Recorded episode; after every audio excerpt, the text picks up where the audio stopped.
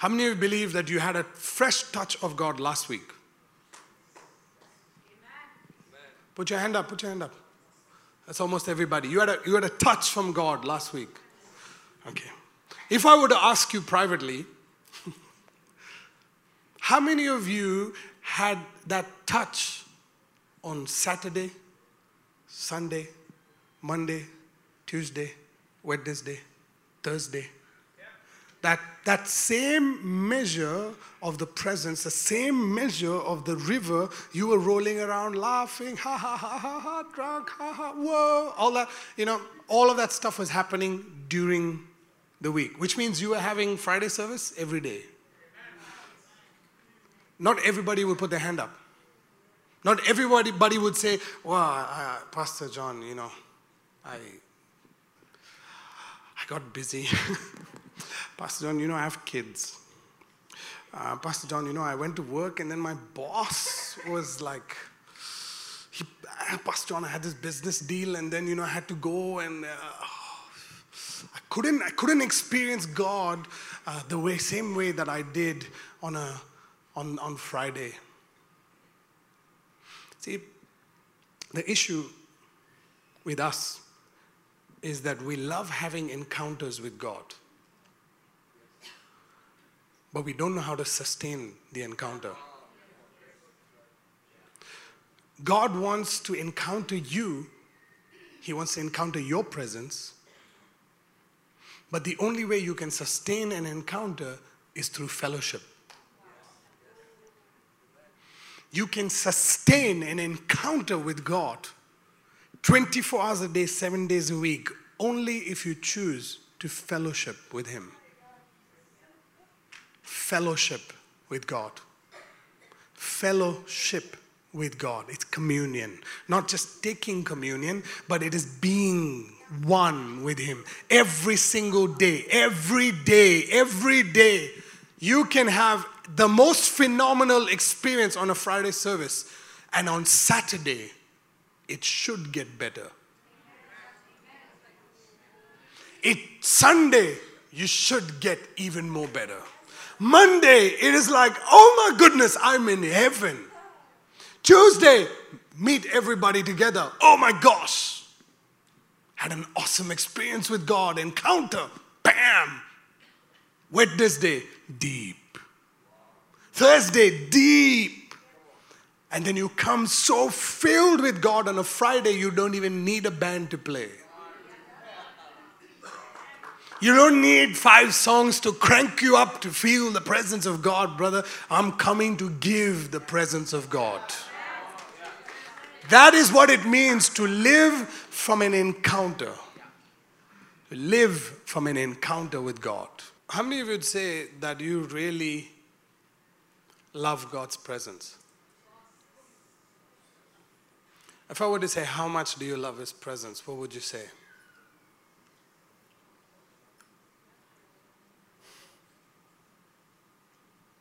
Just shout it out. Huh? With, with? All my life? Yeah. How much?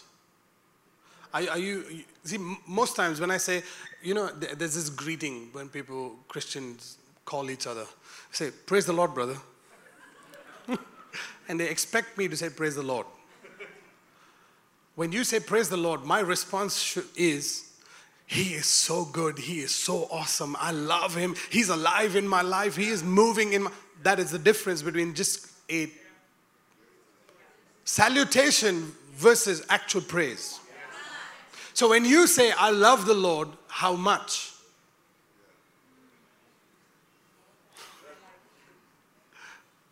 That would be me saying, uh, Praise the Lord. And your response would be,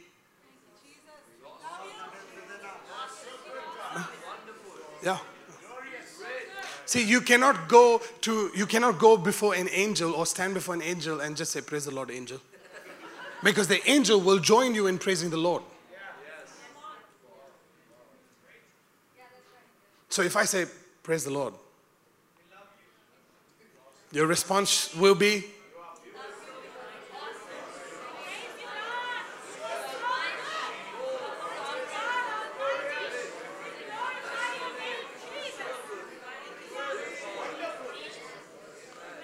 That now, now, now, that is relationship.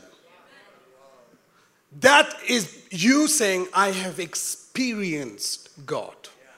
I know Him in my life. I have seen Him move. He's not just a fable, He's not just in the book, He's in my life. So I'm going to ask you again. Praise the Lord, brother. Praise the Lord, sister.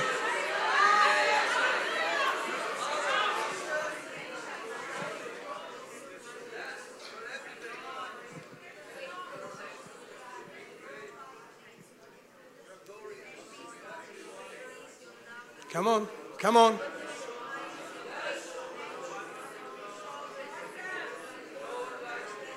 There is no one like you, God. There is no one like you, Lord.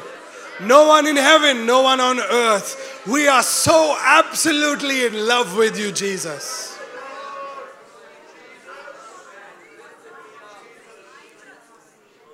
So good. So good. You must understand that praise, God, the Bible says that God inhabits the praises of his people. So, step one for you to experience the presence of God is praise.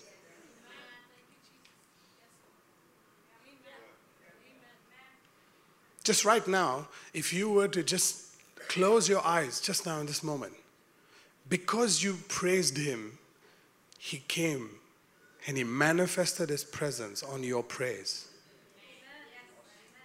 You will be able to experience Him. See, this, this series is about experiencing God. The series is not about more knowledge. I love the analogy of the Evian, Evian water. You know, that, that, that, I love it. We can get so Bible headed, word headed, that we have no experience to talk about. We can be so filled with knowledge that we never experience everything that we know. I know she's my wife. How do I know? I live with her, man. She sleeps right next to me. We eat the same food. We talk. I know the smell of her perfume. I know her clothes. I know when she's walked into the room. I know her. Do you know him? Do you know him?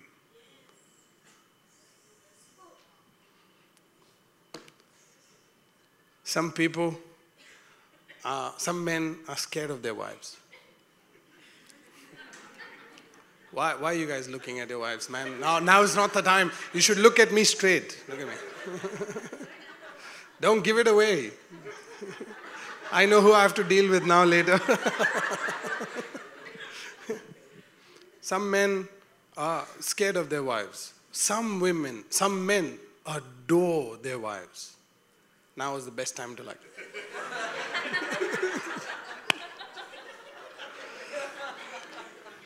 it's A response. Your res- you should work on your response time. right? Absolutely adore. How do I know it? When the wife walks into the room, look at the expression on the face. Huh? When the husband walks into the house, look at the expression on the face. That's how you know whether you know. So, my question to you would be when God's presence is in this room, what's your expression? What is your expression? You know that God is in this room. You're listening to me, but actually, He's talking to you. So, how would you respond to Him? When my wife walks into the room, my eyes, you know, those cartoons that you would see with hearts in the eyes, it's like, I'll be so, I'm so in love with my wife that I, my eyes are only for her. How much are you in love with Jesus? How much do you love him? I'm willing to lay down my life for my wife. Easily, easily, easily. Now would have been a best time to look at her and say, Me too. Do you understand? See, many of us have this experience where we have a beautiful encounter with God on a Friday, but the rest of the days, We don't know anything about Him. The problem is that we get distracted by everything else that attracts us. And we give our hearts to somebody else. We give our hearts to something else. I'm not saying don't do your business. I'm not saying don't do your work. I'm not saying don't look after your children. I'm not saying don't look after your wife and love your wife. Everything happens within the presence of God. See, that we have we live our lives outside. If it's work, it's outside the presence. If it's family, outside of the presence. What if I told you that the presence never leaves you? And that everything that you do is always done in the presence of God. You he, he watches everything that you do. And we come into an environment like this where God inhabits the praises of His people and His presence manifests because of your praise, right? Because of a He, he manifests his, Himself on the throne of the words that the praise that comes out of your mouth. That's why I say just open up your mouth and praise him because when you praise him, he, your praise literally becomes the very throne that God sits on. A lot of times people ask me, How do I experience the presence of God? Well, here, praise, gratefulness to God, love God. Give your heart to Him in that moment, and He will come and inhabit the praises of His people. See, but the, but the issue is this, right? We've been saved and rescued and bought into the kingdom of God through Jesus. We've had an encounter with Jesus and He's brought us into His family. We're, we're called the body of Christ, we're called the bride of Christ, right? But the problem with us is that on a Friday, we meet the groom. But on every other day, we go back to our parents' house.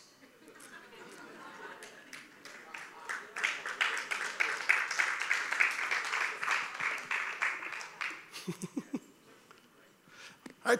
The Bible says two shall cleave, shall leave and cleave and become. We love our comfort zone so much that we'd rather choose to leave Jesus than.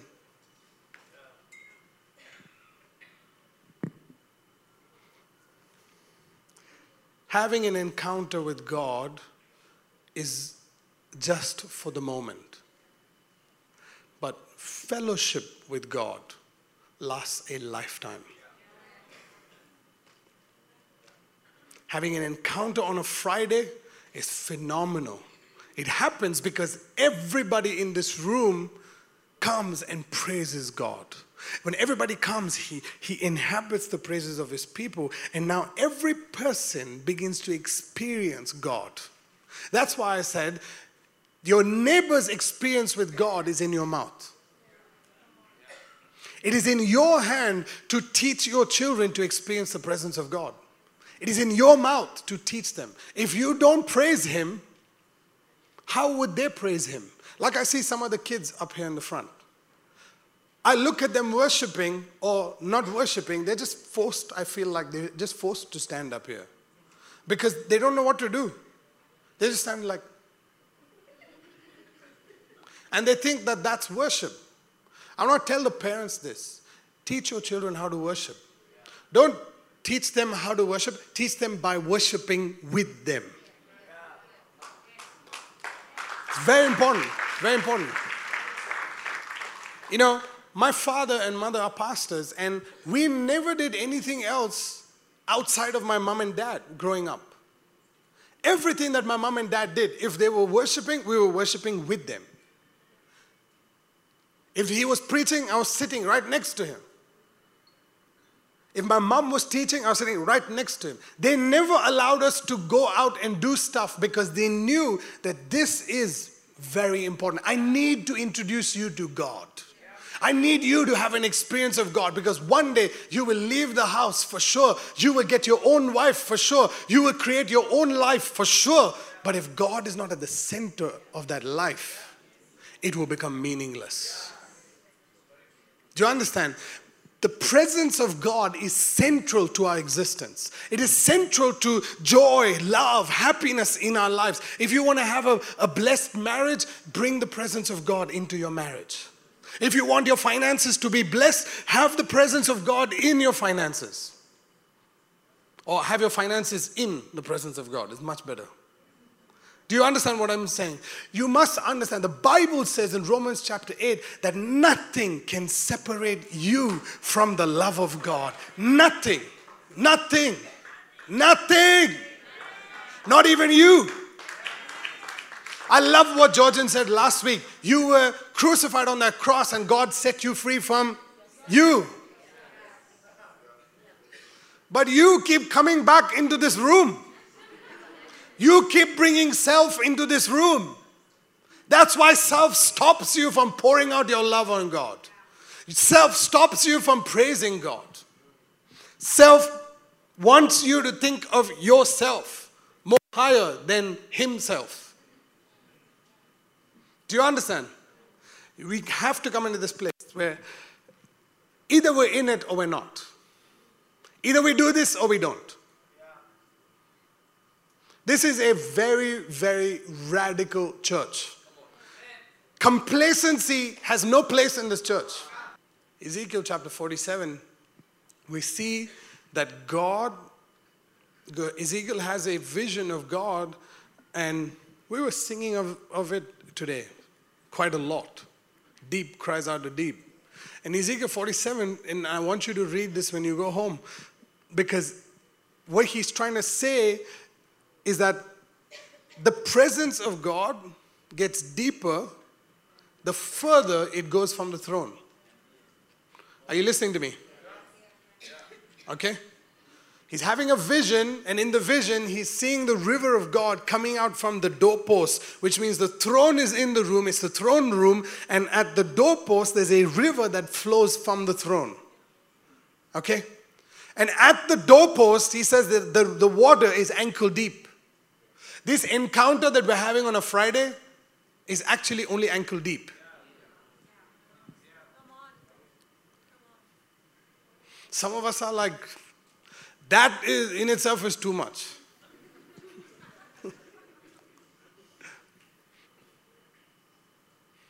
and so Ezekiel is shown that the further the river goes from the throne, the deeper it gets. So, which means your Saturday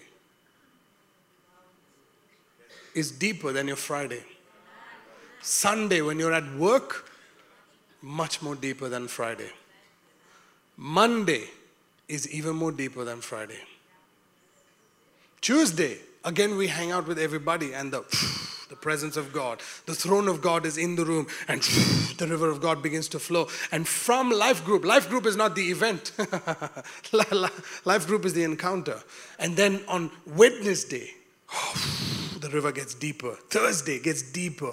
Friday, you come in as a deep river. You understand? You don't come in here to get a quick fix. You don't come in here just to experience God. I have to go to church, otherwise, the life coach will call me. No life coach will call you if you don't come to church. If you can't hear Jesus calls, If you can't if you can't hear Jesus calling your name, life coach calling your name will look like control. Has how do I call you? Hey, why are you not coming to church? I don't. You know why? Because I'm too busy uh, running after Jesus. And I'm hoping that you would do the same. You would leave the coaches alone let them run after Jesus. Leave the heads alone. Let them run after Jesus so that you can pursue your own walk with God. You can pursue your own river. But you must understand something. The river of God, it is where the Bible says that wherever the river flowed, it gave life to everything that touched it. And a lot of times people come in here independent of God. They come in independent of God. They don't, they're, they're, they're not dependent on God, they're independent of Him. And they come in here with their own agenda, their own desires, their own will, everything. and the river of God is going one way, they prefer going another way. You will come and have an ankle deep experience of God, and you can walk away and you'll see fruit on Saturday. Sunday, it'll start diminishing. By the time Tuesday comes, you need a fresh touch.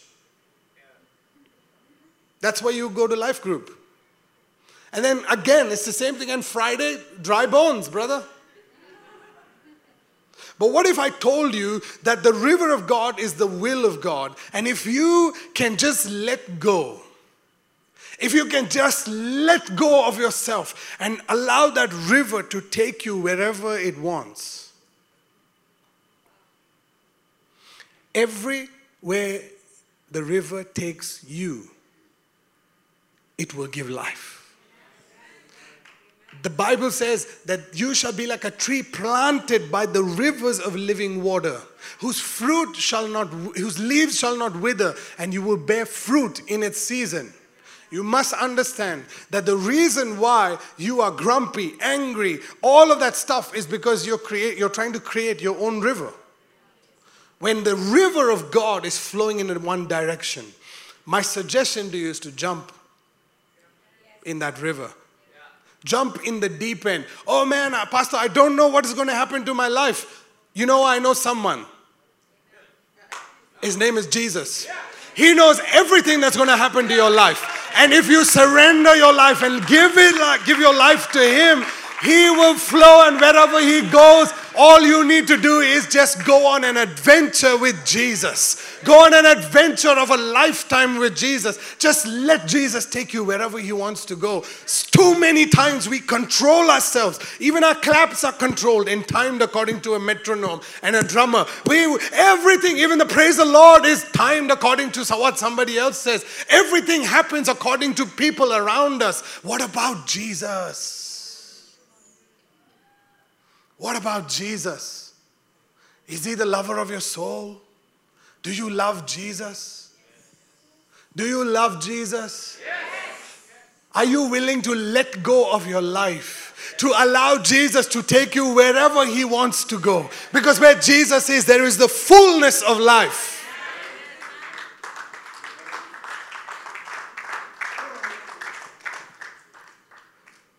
Because, you know, sometimes we have the tendency to live so much in the future that we never get to enjoy the moment.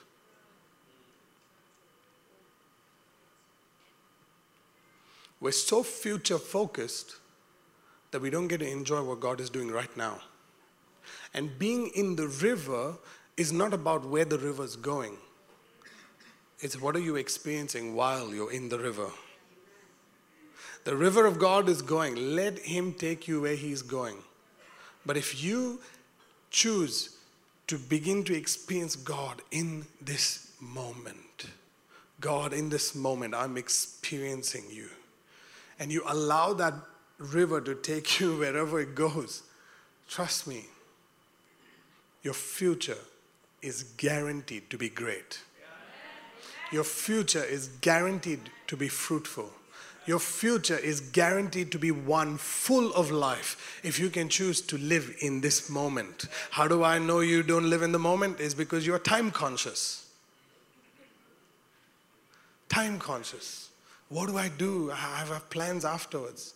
No, there's no plan. Jesus is the plan. There is no other life. Jesus is your life. I'll keep saying it till it, it goes deep inside. There is no other life. Jesus is your life. If Jesus is not your life, who did you give your life to? Are you truly a Christian? Are you truly a believer? Does Jesus have 100% of your life? Then go where Jesus goes. Why are we so worried about what's going to happen next? Brother, next is up to Him. If you know that God's plans for your life are good, the next step is good, brother. The step after that is even good, even better. Every step, every minute with Jesus is an awesome minute with Jesus. Every minute with Him. Every moment with Jesus. If you don't get to enjoy this moment with Jesus, you will never enjoy your future. Because when you reach there, you're looking at the future. Your future is in Jesus. Your past is gone, your future is in Jesus. Touch your neighbor and say, Live in the moment. Live in the moment.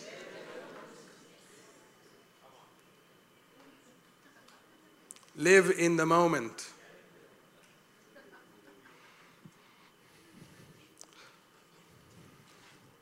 You know, in Genesis chapter 3,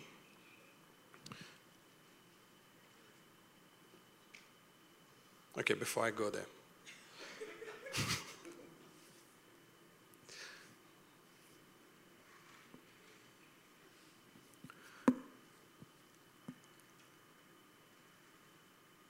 How many of you want to encounter God? Awesome. So it's most of us. So this is called an encounter church, right? Yeah. What if I told you that before you even had a desire to encounter God, God was pursuing you?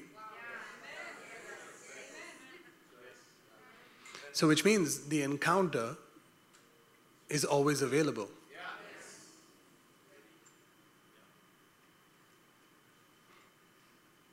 Some of you might be like, hey, Pastor John, can you please give me a scripture reference for that?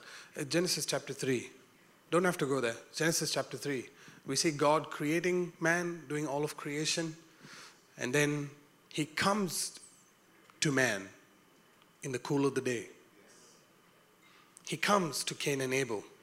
He comes to Noah. He comes to Abraham. He comes to Jacob, Isaac. He comes. He's the one who's pursuing you for an encounter. I'll ask you the question again Do you want to encounter him? How many of you live in the encounter?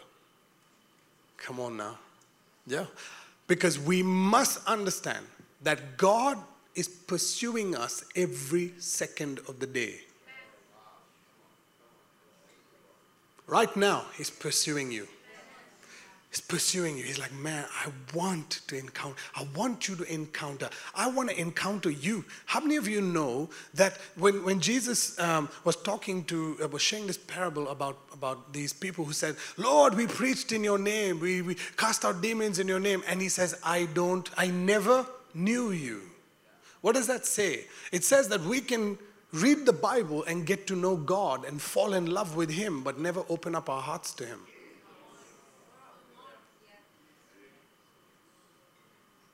He, can, he is an open book, are you? We can fall in love with Jesus and sing all these songs and do everything, but have a hard heart and not allow Jesus to enter into that the deepest parts of your heart. That's why the psalmist says, Lord, the deep parts of my heart are longing for the deep parts of your heart. God desires to encounter you. That's why the title of this message is The God Encounter. It's not just, I'm not going to give you five steps for you to have an encounter with the presence of God, feel goosebumps, and walk away, but I want to tell you something that God is waiting for you now. While I walk from here to here, God is waiting for you now. Right now, he's, he's there waiting. Can you open up your heart? I want to know you. I want to know. We're singing, God, I want to know you. He's singing, I want to know you. I want to know what makes it tick for you. I want to, I want to know what, what makes you laugh, what makes you cry. Could you open up your heart and share that with me? Could you open up your heart and tell me what makes you sad? Tell me what makes you angry. Tell me what makes you feel hopeless. Tell me what makes you. I will be your strength in those moments. Only if you open up your heart to me and let me in. A lot of the times we live our lives pursuing God and we just never stop. to allow ourselves to get caught by God. We're so in this thing of run, run, run, run, run. We never stop to say, God, you can have all of me. God, you can take all of my heart. God, you can, Lord, there's one day I was in the car and I was driving uh, to a meeting and I was like, Lord, I surrender this meeting to you and I'll, I'll do this. And God, I thank you that I'll be successful and I'll be doing this. And he interrupted me in the middle of my prayer and he said, John, I don't know you. I said, Lord, I've been in ministry for so many years. He said, Yeah, you've known ministry, you don't know me. You must understand the reason why I am the way I am is because that's how He is with me. He's, he's aggressive, He's passionate. He doesn't just lie down and allow things to happen. You must understand when you, when you see Jesus in the Bible, He doesn't look nice. Have you, have you read the Bible? Read the book of Ezekiel. He's a, he has bronze feet. He has fire in his eyes. His tongue is like a sword, a double edged sword. His hair is like wool. He's like fire, man. He's not that guy hanging on the cross. He's passionate. He's full of passion. He's full. He's aggressive when the devil comes at you. He's a lion and a lamb. And you must understand that you have to have that encounter with the lion and the lamb. You must come into this place where Jesus, I need the lion right now. Hi, Jesus. This devil is just taking everything from me. Jesus, I need the lion of the tribe of Judah to come and roar over my life.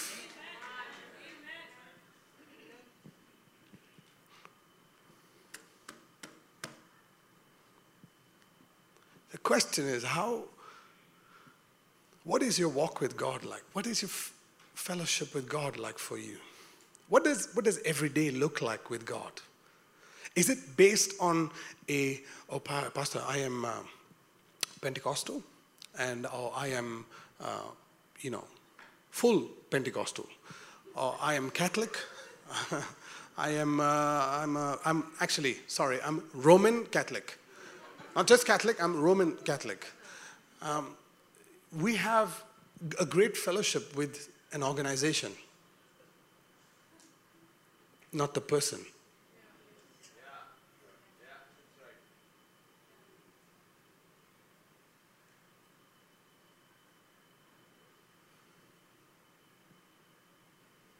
Who is God to you?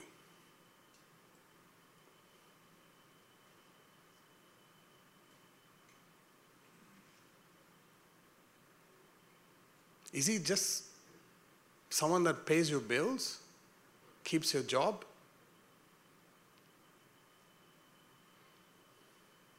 How much does he know you? How much? But you might say, well, God is all knowing. But Jesus says, I never knew you.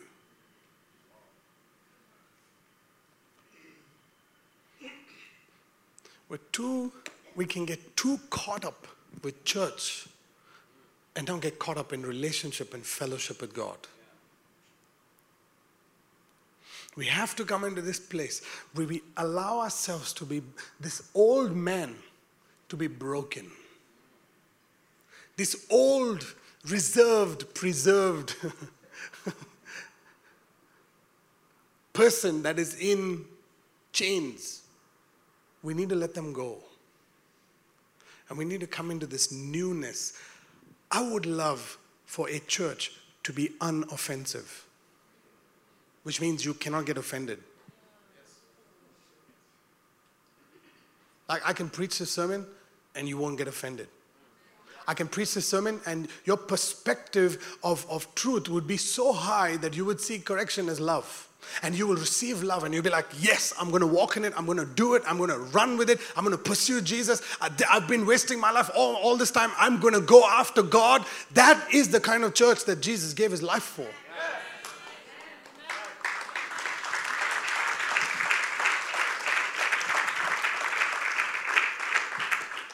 So today is really an invite.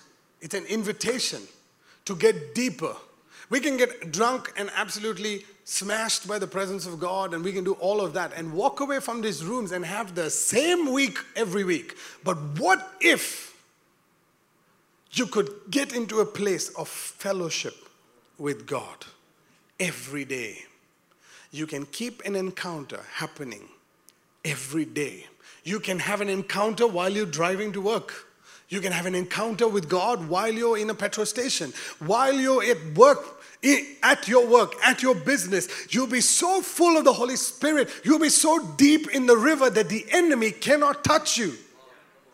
I read this thing from Psalm 42. The deer, it pants for the water, which means it's been, it's been running for its life for so long that it's panting for water. It's trying, it can't breathe. It's looking for water. It's looking for the presence of God. And the deer comes and he finds a brook and he submerges himself in that brook. And it's literally like the, the smell of his, his life. The smell of the deer gets completely lost to the enemy. The enemy cannot pursue the, the deer when the deer is in the water. And I'm, i want to tell you, some of you are ankle deep in the presence of God, but you're still smelling of the old man. Some of us are just knee deep and we still smell like the old man.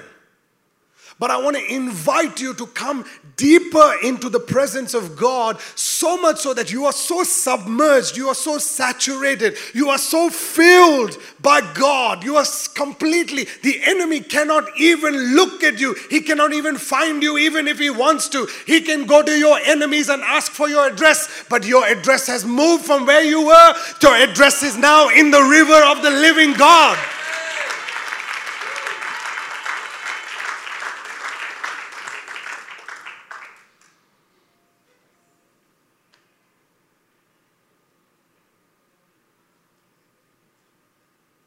God wants you.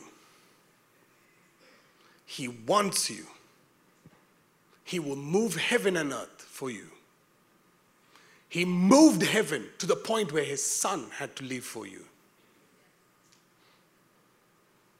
He's passionate about you. This week, I'm going to prophesy over you now. This week, you are going to be the target of God's love. God is zeroing Himself on you in such a way, He's locking on you so much that He wants to pour out His unconditional love upon you, His passionate love upon you so much. He's locking in, He's zeroing on you. You are the target of His affection, you are the target of His obsession, you are the target of His love, and He's going to attack everything that is trying to attack your life. But you you will be filled with love. You will be filled with the goodness of god. You will be filled with the abundance of being loved by god. This is your week. This is your week.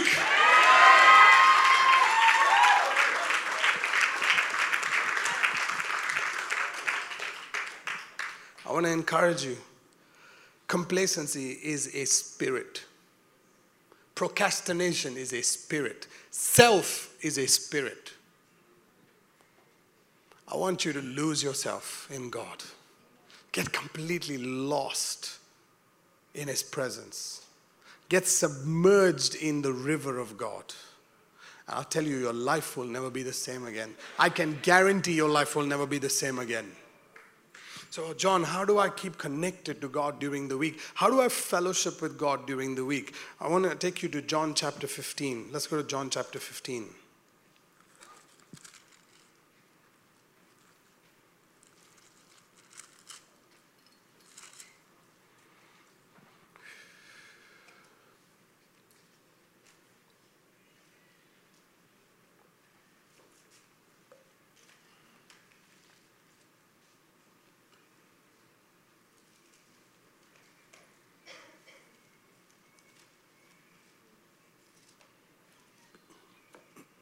Are you in John chapter 15?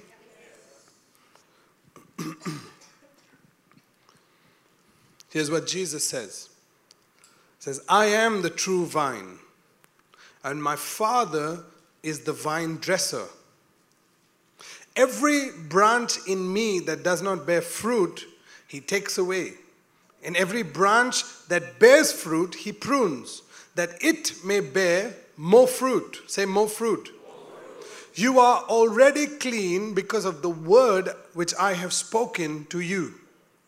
Here's, where he's, here's what he's saying Abide in me, and I in you.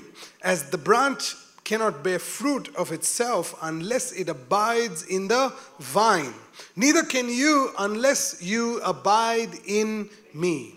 I am the vine, and you are the branches. He who abides in me and I in him bears much fruit, for without me you can do. If anyone does not abide in me, he is cast out as a branch and is withered, and they gather them and throw them into the fire, and they are buried. Verse 7 burnt, sorry, not buried, burnt. If you, sorry, my glasses. I wrote all over the Bible, so I couldn't see whether it was buried or burnt. But it burnt. Thank you, love. If you, verse 7, if you abide in me and my words abide in you, you will ask what you desire, and it shall be. By this my Father is glorified, that you bear much fruit, so that you will be my disciples. Right. So here, Jesus is saying, He's clearly defining our identity.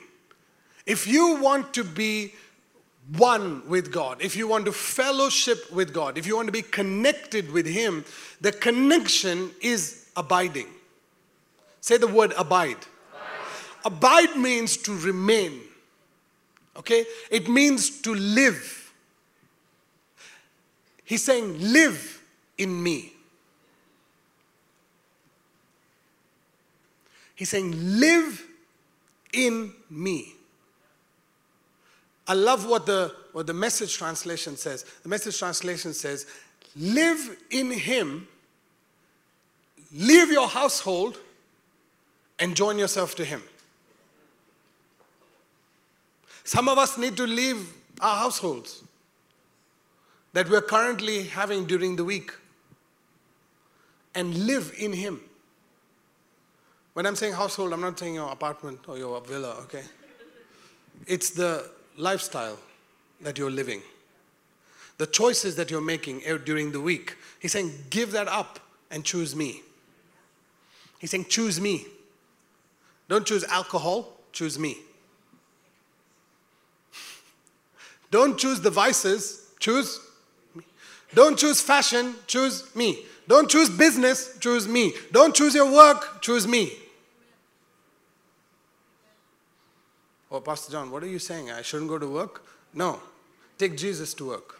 In fact, I would say this when you abide in Jesus, He'll take you to work. When you abide in Jesus, He'll run your business. Right? When you abide in Jesus, He will teach you how to be a good husband.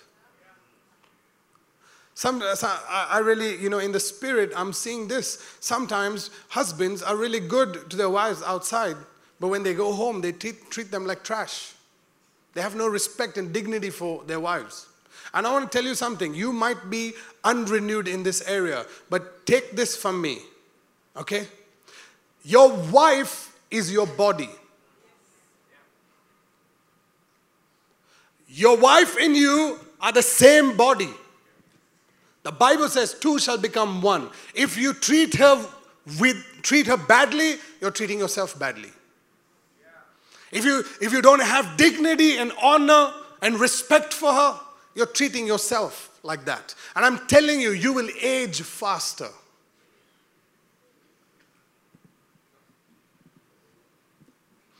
When you treat your husband or your wife the way Christ would treat you, now you will live long. You can't curse the same body and, li- and bless the same body at the same time. Do you understand? You can't have blessing and curses coming out from the same tongue. You choose either one. But I'm telling you, the day you leave your differences aside and the day you embrace Christ and you say, you know what? I'm going to respect you as my body, then you'll start living. Then your finances will change. Your marriage will change. Your children will begin to respond to you in a very different way. But trust me, take my word for it. God is watching this because he would never treat you like that. He will never abuse you. He will never treat you like a servant. He will never treat you like a slave. He will love you like you are the king. He will love you like you are a queen. He will love you like you are the only person on the planet. And I want to encourage you to come into this place in marriage where your wife or your husband is the only object of your affection. It has to come to that place. That is true Christian living. Till then, we're just trying to have a distant relationship. We do it with Jesus. We live in our parents' home during the week and we come visit Jesus on a Friday, who's our husband. We have to come into this place where we reconcile our differences. Reconcile, come into a place of conversation and say, instead of closing our hearts, say, open, open my heart and say, hey, this is really what's troubling me. And help deal with it so that you can start respecting your own body again. The Bible says your body does not belong to you, it belongs to him and her. In the same way, this body does not belong to you, it belongs to him. It belongs to Jesus. Jesus is the one who owns this flesh. Jesus is the one who owns this body, and you need to allow Jesus to give you an encounter of love. Some of us have been so far from Jesus that we don't even know what his love feels like. Some of us have been so deprived of love that we prefer having a long distance relationship with Jesus during the week, and we think we're having a relationship with him, but actually we don't live in him. We don't live with Jesus. We don't work with Jesus. And I want to encourage you to come to this place where your relationship with God is, should be your number one priority. You should allow Him to bless your body in the same way you should bless His body. Your silence tells me that you're receiving the word. Your silence tells me that you are, you're receiving the word and you're, you're believing it and you're going to apply it. It's very important that you understand that, that Jesus is saying, Abide in me so that I can abide in you. Live in me, make your home in me, just as I make your home, make my home in you. It's an amazing statement. It's a beautiful statement that Jesus is saying. You, you must understand that Jesus left his glory in heaven and came and became a man. That's that living and becoming. When you choose to become one with your husband and your wife, it says that you're leaving and becoming one. Do you understand? You must understand. If you want to experience God, you must know that He's one with you. He's one, 100% one with you. The same way that you treat your body, you're treating him. He's one with you. Same, exact. He left his glory and became a man so that man can become like God. Do you understand? He's not sitting down and saying, okay, you try now, try to become like me. He left his father, he left his family and came and became like you and me. How amazing is that? When we get married, we expect our wives to do what we want them to do. Right? We want our husbands to do what we want them to do. We don't say, hey, I've left my family. Can we create a new family? Can we create a new life? Without, with, we take the best of both worlds and we'll create something beautiful. We'll create something new. Oh, I only want to do what my father did. No, no, no. What does your heavenly father do? What does your Heavenly Father teach you? Because there is a glory that Jesus left and came and became like you and me, so that you and I can become like him in glory. It's an amazing life to live when you when encountering God is as easy as opening your eyes. encountering God in his presence is as easy as just opening your eyes when you wake up in the morning. Because when, he, when you open his, your eyes, he opens his eyes. When you walk around in the house and you're going to brush your teeth, you're brushing, he's brushing his teeth. Oh, man. When you go and decide what clothes to wear, you are dressing Jesus. When you're going to work, Jesus is going to work. When you're talking to your kids, Jesus is talking to your kids. For, for far too long, you know, parents have been have had such a wrong revelation of God that the kids have a wrong revelation of God. You are a mirror. You mirror the one that you love. If you love the law and you're legalistic, that's exactly what your kids will become. But if you love Jesus and if you're in the grace of God and you will empower, you will encourage, you will enable your kids, your family members, your wife, your husband to walk the life and you will trust them. This is really having an encounter with God. Encounter with God is not just about angels. It's not about wow, I feel the goosebumps. Oh wow, I see gold dust, gemstones. Oh, money in my in my pocket. Those are all the results of you becoming one with God. One with God. One with God.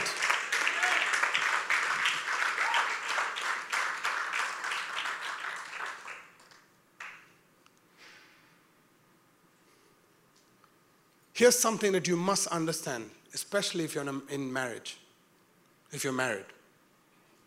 If God has joined together, let no man separate.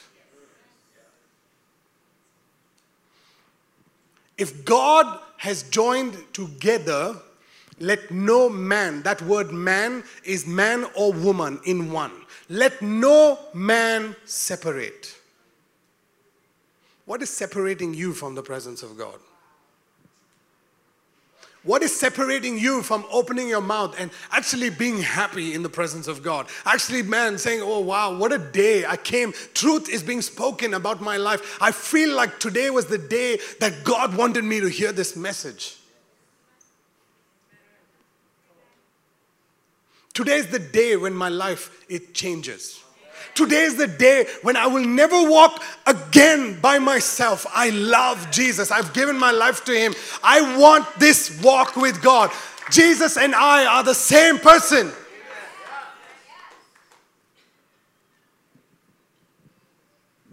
Same. So the more you know Him, the more you become Him. I'll repeat myself. The more you know Him, the more you become Him.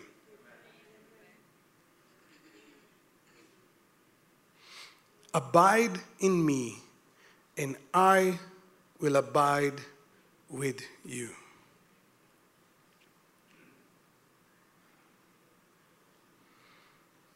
In verse 5, he says, I am the vine, and you are the branches.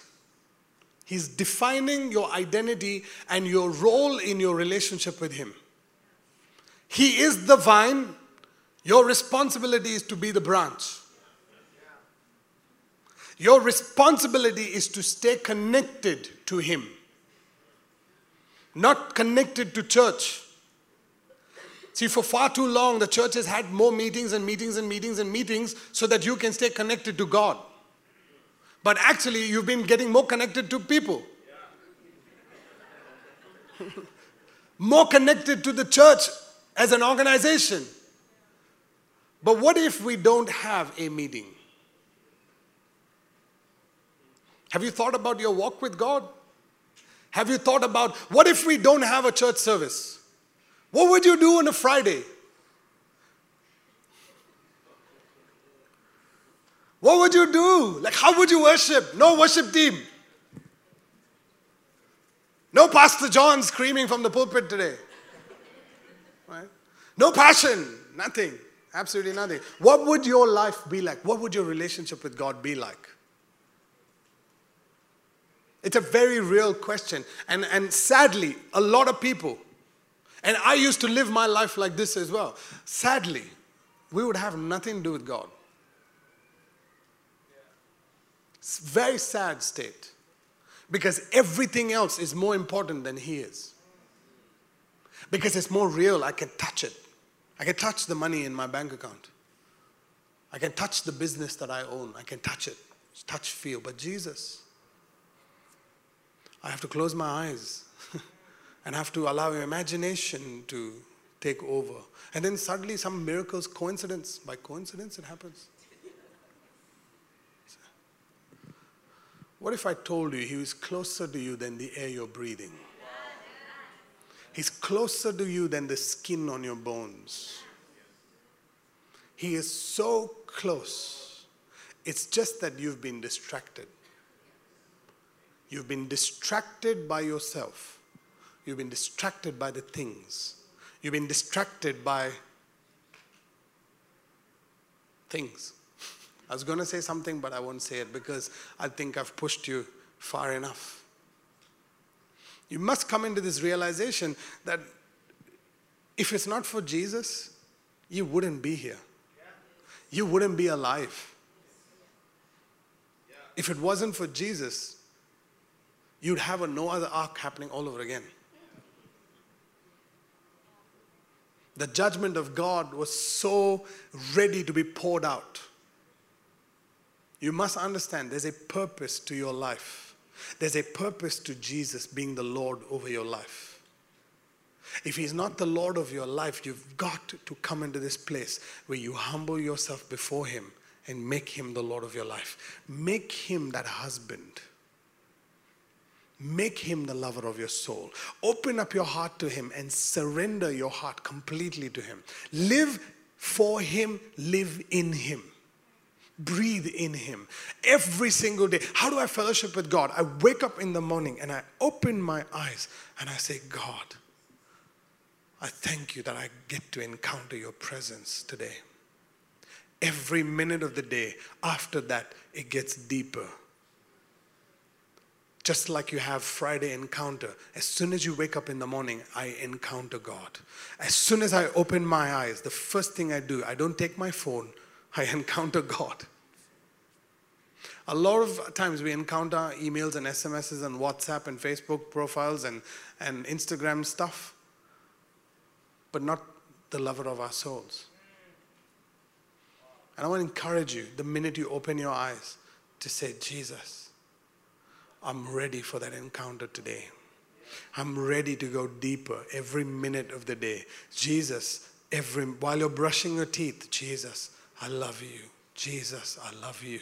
Jesus, oh, this is my heart. Jesus, I open up my heart to you. While you're having a shower, Jesus, I open up my heart to you. And I ask you, look at my heart, Jesus, and see if there's anything that is in me that is not of you. Jesus, look, Jesus, this is my heart. This is where I'm weak in, Jesus. This is where I struggle with people, Jesus. This is where I, I really am, I get angry with people, Jesus. This is where, expose the lies in my heart to me, Jesus, so that I can be more like you, so that I can encounter the truth of your word. This is what it looks like to have a prayer life.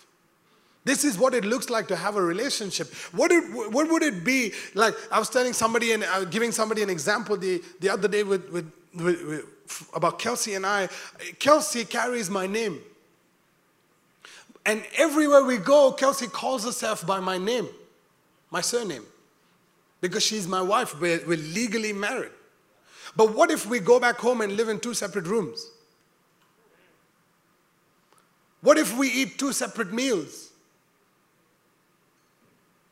What if we have two separate lifestyles? Is she really my wife? This is what we do with God. This is what we do with God. We have two different lifestyles. We're schizo. When it comes to our relationship with God, please, please, I'm being very direct with you because your life from today will never be the same again. Yeah. We, have two different walks with God. We pretend to be Christians, but when we walk away from church, we don't know who this man is. We don't know who this Jesus is. When our friends ask us, Are you a Christian? Uh, sometimes. Because you are so afraid of their, of their lack of approval. They might reject you. You're so afraid of their rejection than the approval of Jesus. We must come into this place where we're real with God. Are we really doing this or are we not? Because if we're not, then we need to call it what it is. We need to call it what it is. If our relationship has been fake, we need to go before God and say, God, my relationship has been fake. If my relationship has been real, I go to God and say, God, my relationship with you is real. I'm ready to lay down my life for you.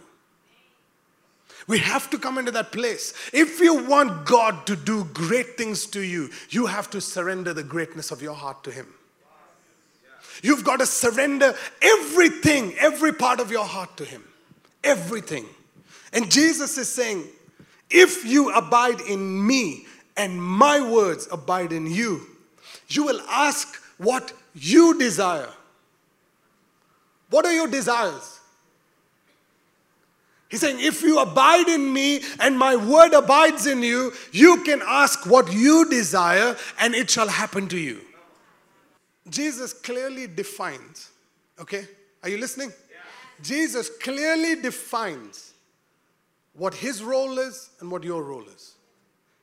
He is the true vine, you are the. So, my question to you today, according to this scripture, is what is your desire? What is your desire? The definition, your identity, is that you're a branch.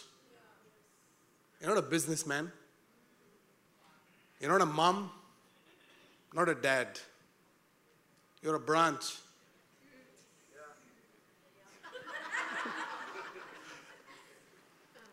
That's why we hang out a lot.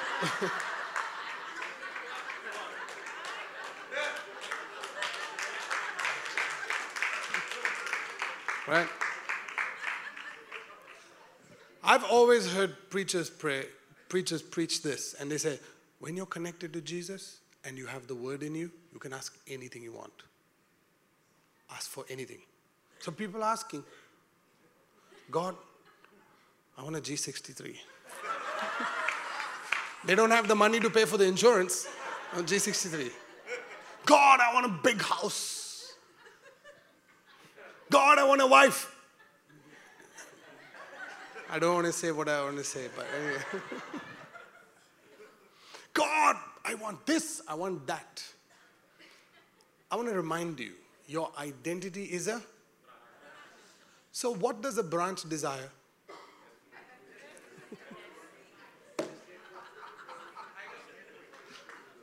huh? What does a branch desire? Huh? Stay connected and no, it's not even the branch's desire to bear fruit. The branch wants to stay connected and he needs food.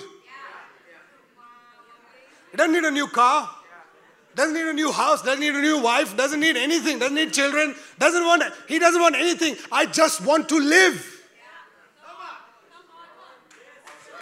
Do You understand? I just want to live. Can Jesus give me life?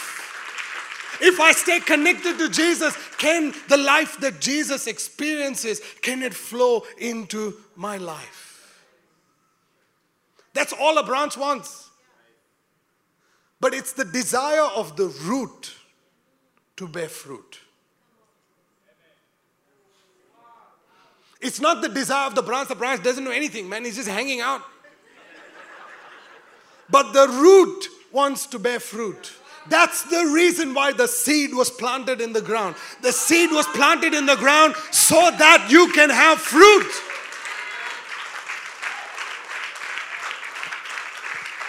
You must understand the seed does not become the fruit, the seed becomes the root. The root decides what fruit you're going to have.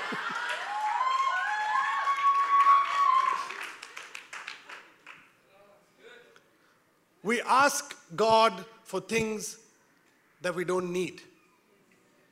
We ask God for things that really He doesn't want to give us.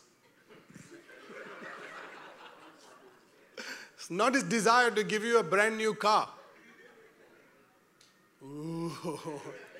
It's not His desire for you to have another home. Let me tell you something. When you're connected to Him, all of these things shall be added unto you. And now you're feeling, ah, ah, oh, God, thank you, Jesus. you guys.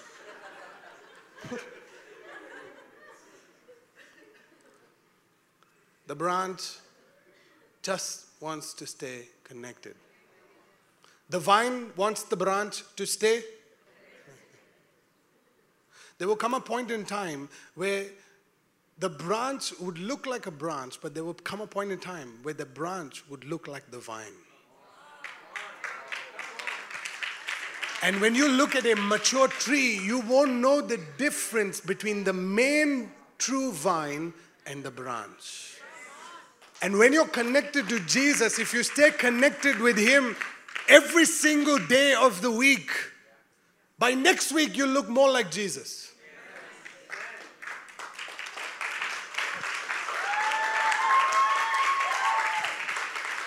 I went into this mall yesterday or day before yesterday, I don't know when, and we walked past this this thing, and it suddenly all lights like photos. They start taking photos of us. I was like, wow.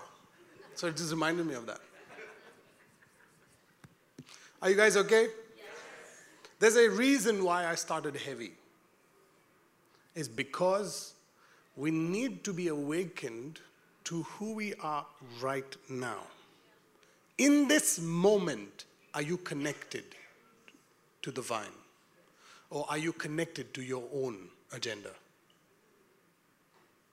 Because if you are, you have to let it go. You have to leave and you have to cleave. You have to leave your mom and dad and become one. But you can say, Pastor, he's not the man I married. I, I don't know about that one. I wasn't there. But but now, since both of you are in Christ, you can both become like Jesus. you, you understand? This, this is the drama. I hear this stuff all the time, okay? And the reason why I'm saying that is everybody is trying to make each other like Jesus and they're not focused on making themselves like Jesus. My husband needs to change. No, no, you change. Pastor, my wife needs to change. She's just acting like a devil sometimes. Must be demon possessed. No, man, if you're demon possessed, you wouldn't be alive. you're sleeping, you're eating, your food is not poison. Just know that you are alive. Your wife loves you, she's not demon possessed. She's just correcting you so that you can become Christ like. It's okay, it's okay, it's all right, it's all right. Did I just say poison your food? Oh my God. But you know what I mean, right? The devil can do anything. He comes to steal, kill, and destroy. So, abide in the vine, not wine.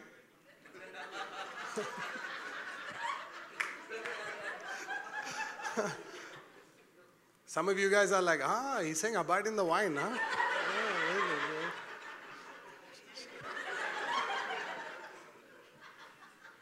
And that too he's saying true, true wine. that means has to be 100%. no, no, vine, vine. vine. Yeah.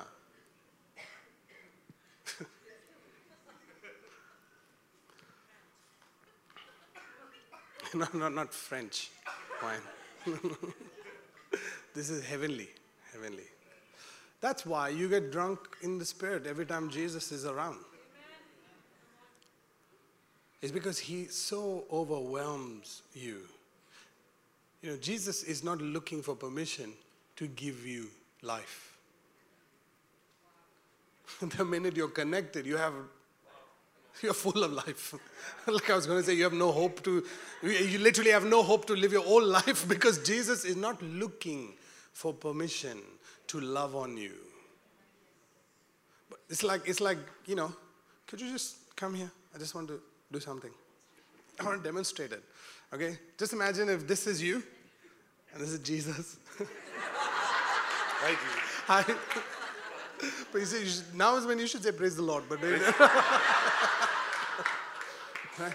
so, so if this is, if this is, if you're if you're connected to Jesus, now you're properly connected with Jesus. Like everywhere Jesus goes, you're going. It's like everything you do, Jesus does. Hey, check this guy, man. Let's give him some hair. Like you know, everything.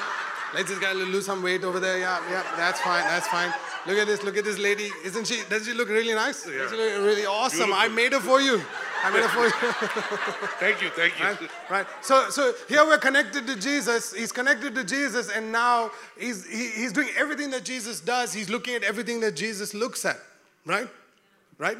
Yeah. Now, just imagine you're disconnected from Jesus, and you're doing your own thing. Right? And Jesus now, hey, look at me, man. Look, at me. Just do your own thing. No, no, don't sit. Just do your own thing. Just go and do your own thing. And Jesus is like, hey, I want to love you. Hey, I want to love you. No, no, you look at that side. Like, Do your, hey, do your own thing, man. Just play the game. Right? Uh, Jesus is trying to love on him and he's doing his own thing. He has his own life, he has his own agendas, he has his own business plans, he has his he has everything. He he he and Jesus is like, come here, come here. The day, and then you know, today, like a day today, you come to church and it's like proper direct message, and then you're like connected to Jesus. You're finished. Now Jesus only wants to pour good things into your life. He only wants to give you good things. Look at Maria, how awesome she is. Ah, look at Myra, phenomenal. Look at hair growing. Come on now. Come on, hallelujah. Look at that. Look at that. Look at how money is going to appear in bank accounts. Look at wow. Look at Yes, I receive. right? right? So, so it's all connected, right? So Jesus is saying, Jesus is saying, look, money is coming in the bank accounts. He says, I receive it. Why? Because it's coming to Jesus' bank account. receive. Yes. Wow, look, look, I, somebody's going to get healed right now. And they say yes, Jesus say yes. Why? It's because you're connected to Jesus. You cannot be sick and be connected to Jesus. You cannot be depressed and be connected to Jesus. You cannot be oppressed by any demon and be connected to Jesus. There is a problem. The problem is you've been disconnected. But if you can connect yourself to Jesus,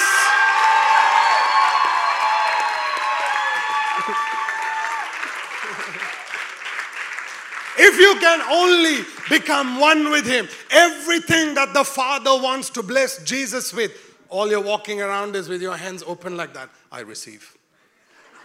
I receive. You're listening to Jesus praying and you go, I receive. I receive. Hallelujah. I receive that. Jesus wants a G63. I don't know. I just receive. Amen. Amen.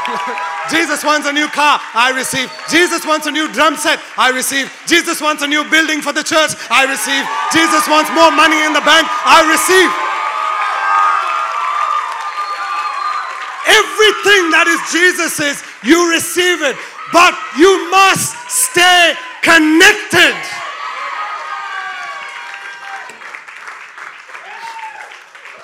Finally, my church has come alive, Lord. Thank you, Jesus. Took a while. Maybe we should open the Bible now. but you get the point. You get the point. You suffer if you are away from Jesus. You are, if, if you even allow a lie to enter into your mind, you, you're away from Him. You're disconnected from Him. When you disconnect yourself from Him, everything that is Jesus doesn't become yours. But you don't even have to pray. You don't even have to ask God. The, pl- the branch does not say, Give me some fruit. No. Look at me, man. I like nothing. Look at my life, nothing to show for it. Sometimes, yeah, you know, my, my, my dad used to, when I was in college, just look at you. You have nothing to show for in your life. You just come and you go, just come and you go. Only your friends are your life. I had nothing to show for it. Today I have something to show for it. Why? I'll tell you why. It's because the day when I got connected to Jesus, suddenly my friends got disconnected. All the bad habits got disconnected. Why? It's because Jesus does not do those bad habits. All the vices, everything started falling away. Well, because of the bad habits, because of Jesus, it's completely taken away. I mean, just imagine now, you know, uh, somebody asked me a question about football. How, how do you think God would celebrate, you know, football games? Whoever wins, Jesus wins. So the minute we take one side, we're becoming one sided. So when, when India India is playing Pakistan, whoever wins wins. If Pakistan, it's a it's a six. Praise the Lord. Why? Because God created the Pakistanis. Same thing with New Zealand. when we sit in the house and India's playing New Zealand, there is no war. There is no war. There's full of love in the house. There's peace. There's prosperity. Why? Because of New Zealand wins. New Zealand wins. It don't matter. If India wins, India wins. Listen, you can never, you can never lose because Jesus wins all the time. Let's stand up. Let's stand up. Let's stand up. You did great, man. You did great.